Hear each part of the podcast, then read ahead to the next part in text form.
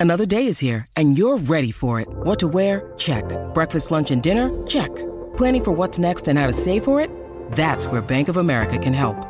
For your financial to-dos, Bank of America has experts ready to help get you closer to your goals. Get started at one of our local financial centers or 24-7 in our mobile banking app. Find a location near you at bankofamerica.com slash talk to us. What would you like the power to do? Mobile banking requires downloading the app and is only available for select devices. Message and data rates may apply. Bank of America and a member FDIC. You're listening to Wednesday Wonders on the Mutual Audio Network. Be amazed.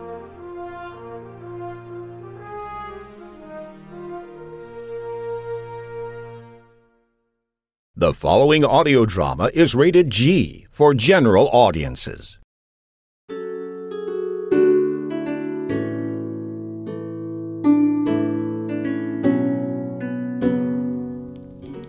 Growing up in Gardur, I had worked as a youth for the local lord for a number of odd jobs. Sometimes I thought he saved the oddest ones for me. Now, I wasn't strong, so I didn't work in the smithy, and I didn't have a good relationship with animals that were bigger than me, so I didn't work in the stables either. I would very often go out and pick up odd items for him, very specific things, mind you. He owned property, but he was not a lord. Not a proper one, anyways. Uh, he had money, but he made no income as far as I knew. Most lords who owned property would then attract tenants to work the land and create an income, but as far as I could tell, his many acres of woods, gardens, fallow fields, and even a large lake, they were just there to keep distance from other people. He performed no service to the overlord or king. He did not raise an army in times of war or have anything to do with affairs nearby, as a normal lord would. He divided almost all his time indoors between his study and his other room, as he would call it. But surely you think he spent time in the bedroom sleeping as well. I have to say, I never knew him to sleep the night. I might at times find him fast asleep in his study during the day, or passed out for hours in his other room. Sometimes he would send me out to the apothecary to bring back a tincture of a certain description. Other times I would go to the hermit that he allowed to live in the south woods of his lands, and I would fetch different herbs and roots that he grew. I would also go to a gritty person who lived among the rocks on the north side of his property. He would dig the earth and would have odd stones or semi precious minerals that I would bring back to the Lord. These were the places outside his manor that I would go and fetch things. I would never exchange gold or anything for these commodities that were harvested. They all seemed to enjoy an agreement of providing specific things for the Lord in exchange for their residence upon his lands. A curious way to pay rent, I suppose. But this wasn't the only thing that was peculiar in this whole bizarre arrangement. He kept inside the house a strange, hunchback man who worked in the dirty room, as he called it. It was like some kind of laboratory. It was to him that I was take all these strange elements, and he would gather them with a cluck clucking of his tongue, and he would manufacture strange things with these items that I would then deliver to the Lord. Uh, with the stones from the gritty man, he would grind the rocks into powder and season them into liquids derived from other elements, uh, eccentric elements like blood from a spiked bat or milk from a crying plant or some such. And these he would heat together in a stone crucible and then pour it off into a dipping jar.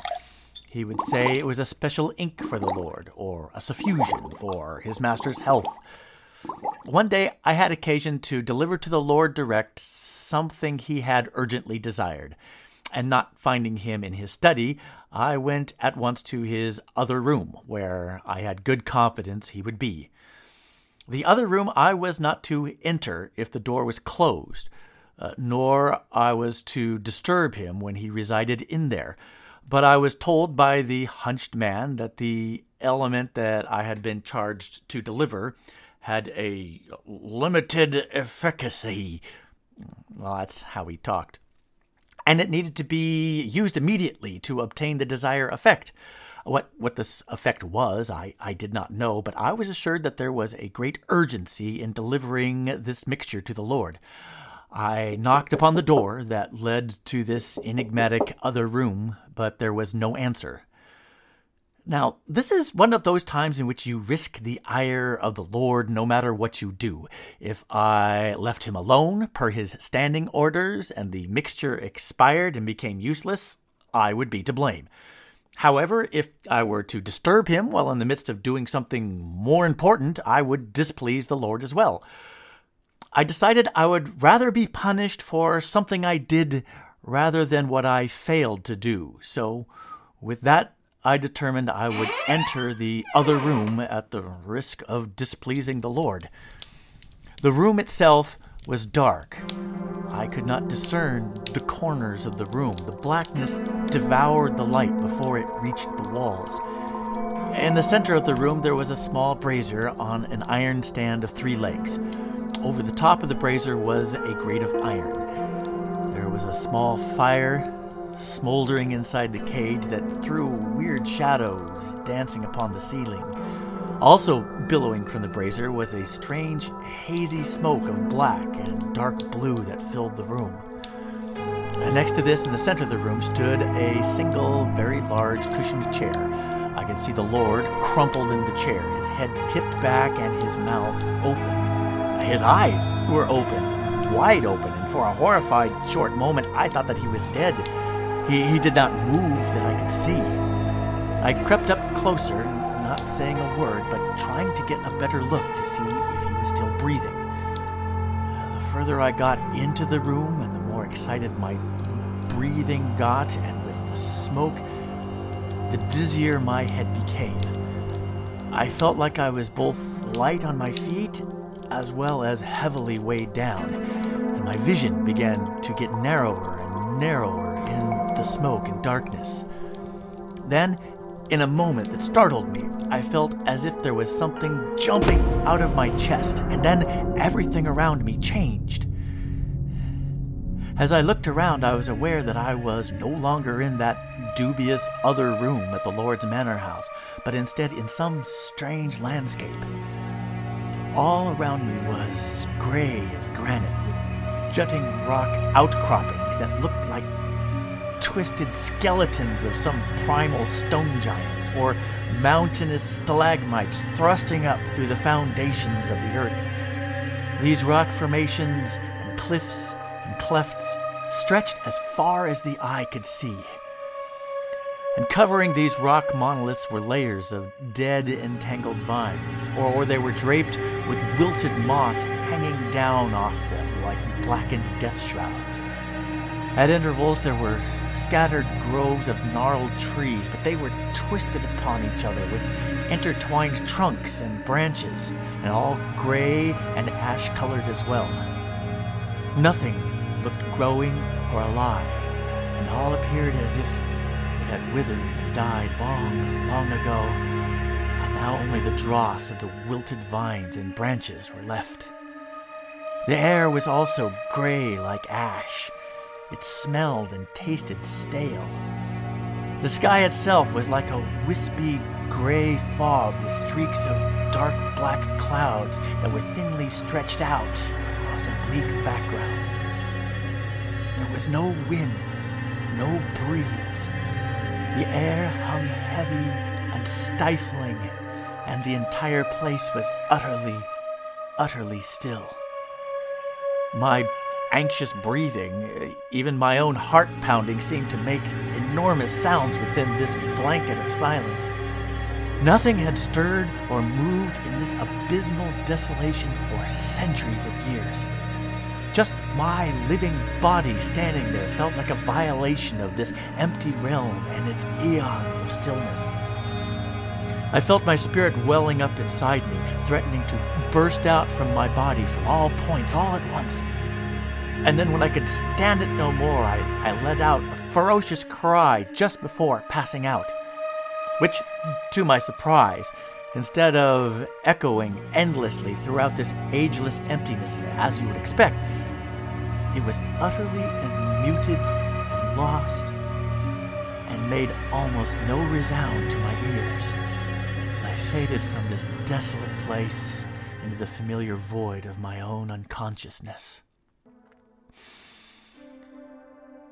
The next moment that I could recall consisted of a light tapping upon the back of my wrist and a muddled muttering calling me to my senses. I discovered I was back in the manor house and I was sitting upon the couch in the large room with curtains drawn open. And though the sky was overcast with clouds that day, the brightness that filtered in seemed for a mere moment to be like until a dozen suns bursting upon my vision. I cried out and covered my eyes and shrank away however I could into myself. After a brief time, I was able to repose myself, and I opened my eyes and eventually sat up with some small assistance. The Lord was standing over me, and satisfied I was not injured in body or mind, simply nodded and walked away without any explanation or word. I only saw the lord of the manor one more time after this. I was sent on a long journey to Storil to find the stationer there and obtained from him a blank codex, which was an odd item, but it was apparently obvious that the master was going to take this special inks of his and write into the blank codex a number of formulae which he wished to keep bound but did not want the binder to be able to access the contents. Normally, you would bind the pages after they had been written upon. I left on this trip with the Lord's instructions, and it took me a couple of weeks to go there and then wait for the item to be constructed and then return again. But upon my arrival to the property of the manor, the oddest sight greeted me. The manor house, as I reached it, I could see was abandoned.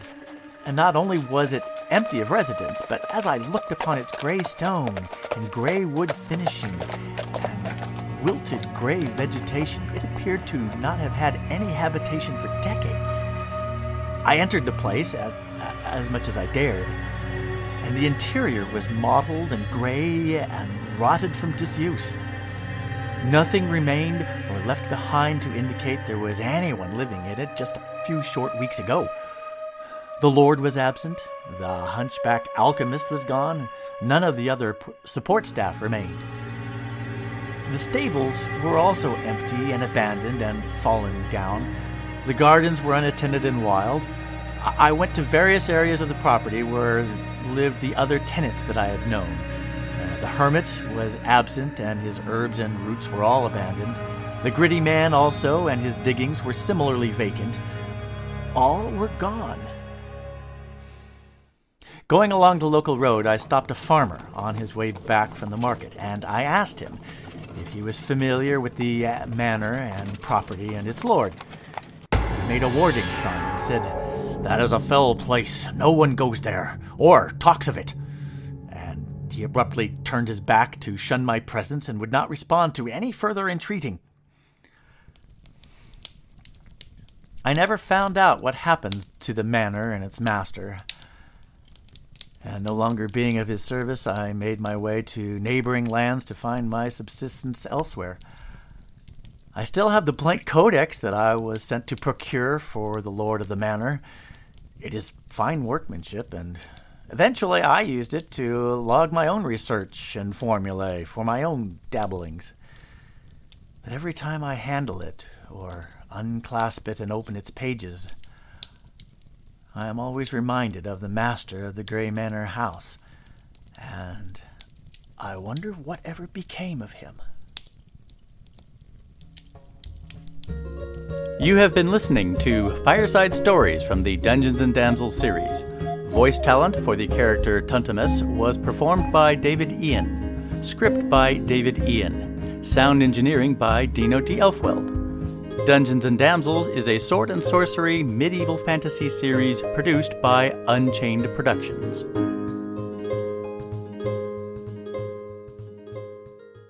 If an infinite amount of monkeys with typewriters could create all of Shakespeare's plays in an infinite amount of time, certainly you could create a radio script masterpiece in one month.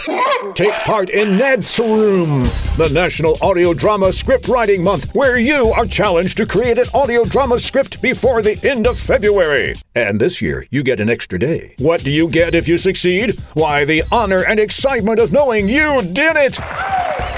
Plus a nifty reward certificate. How do you go about entering Ned's room? How would I know? I'm just an announcer and I. Oh, oh, thank you, monkey. Uh, for information, go online to sonicsociety.org slash nadswrim. Where are the bananas? Oh, okay. That's N-A-D-S-W-R-I-M as in National Audio Drama Script Writing Month. And to give you a head start, I offer you a first line for your script. Charlie shouting, Hey, where did all these monkeys come from? The rest is up to you! Enter today! Not you, stupid infinite monkey.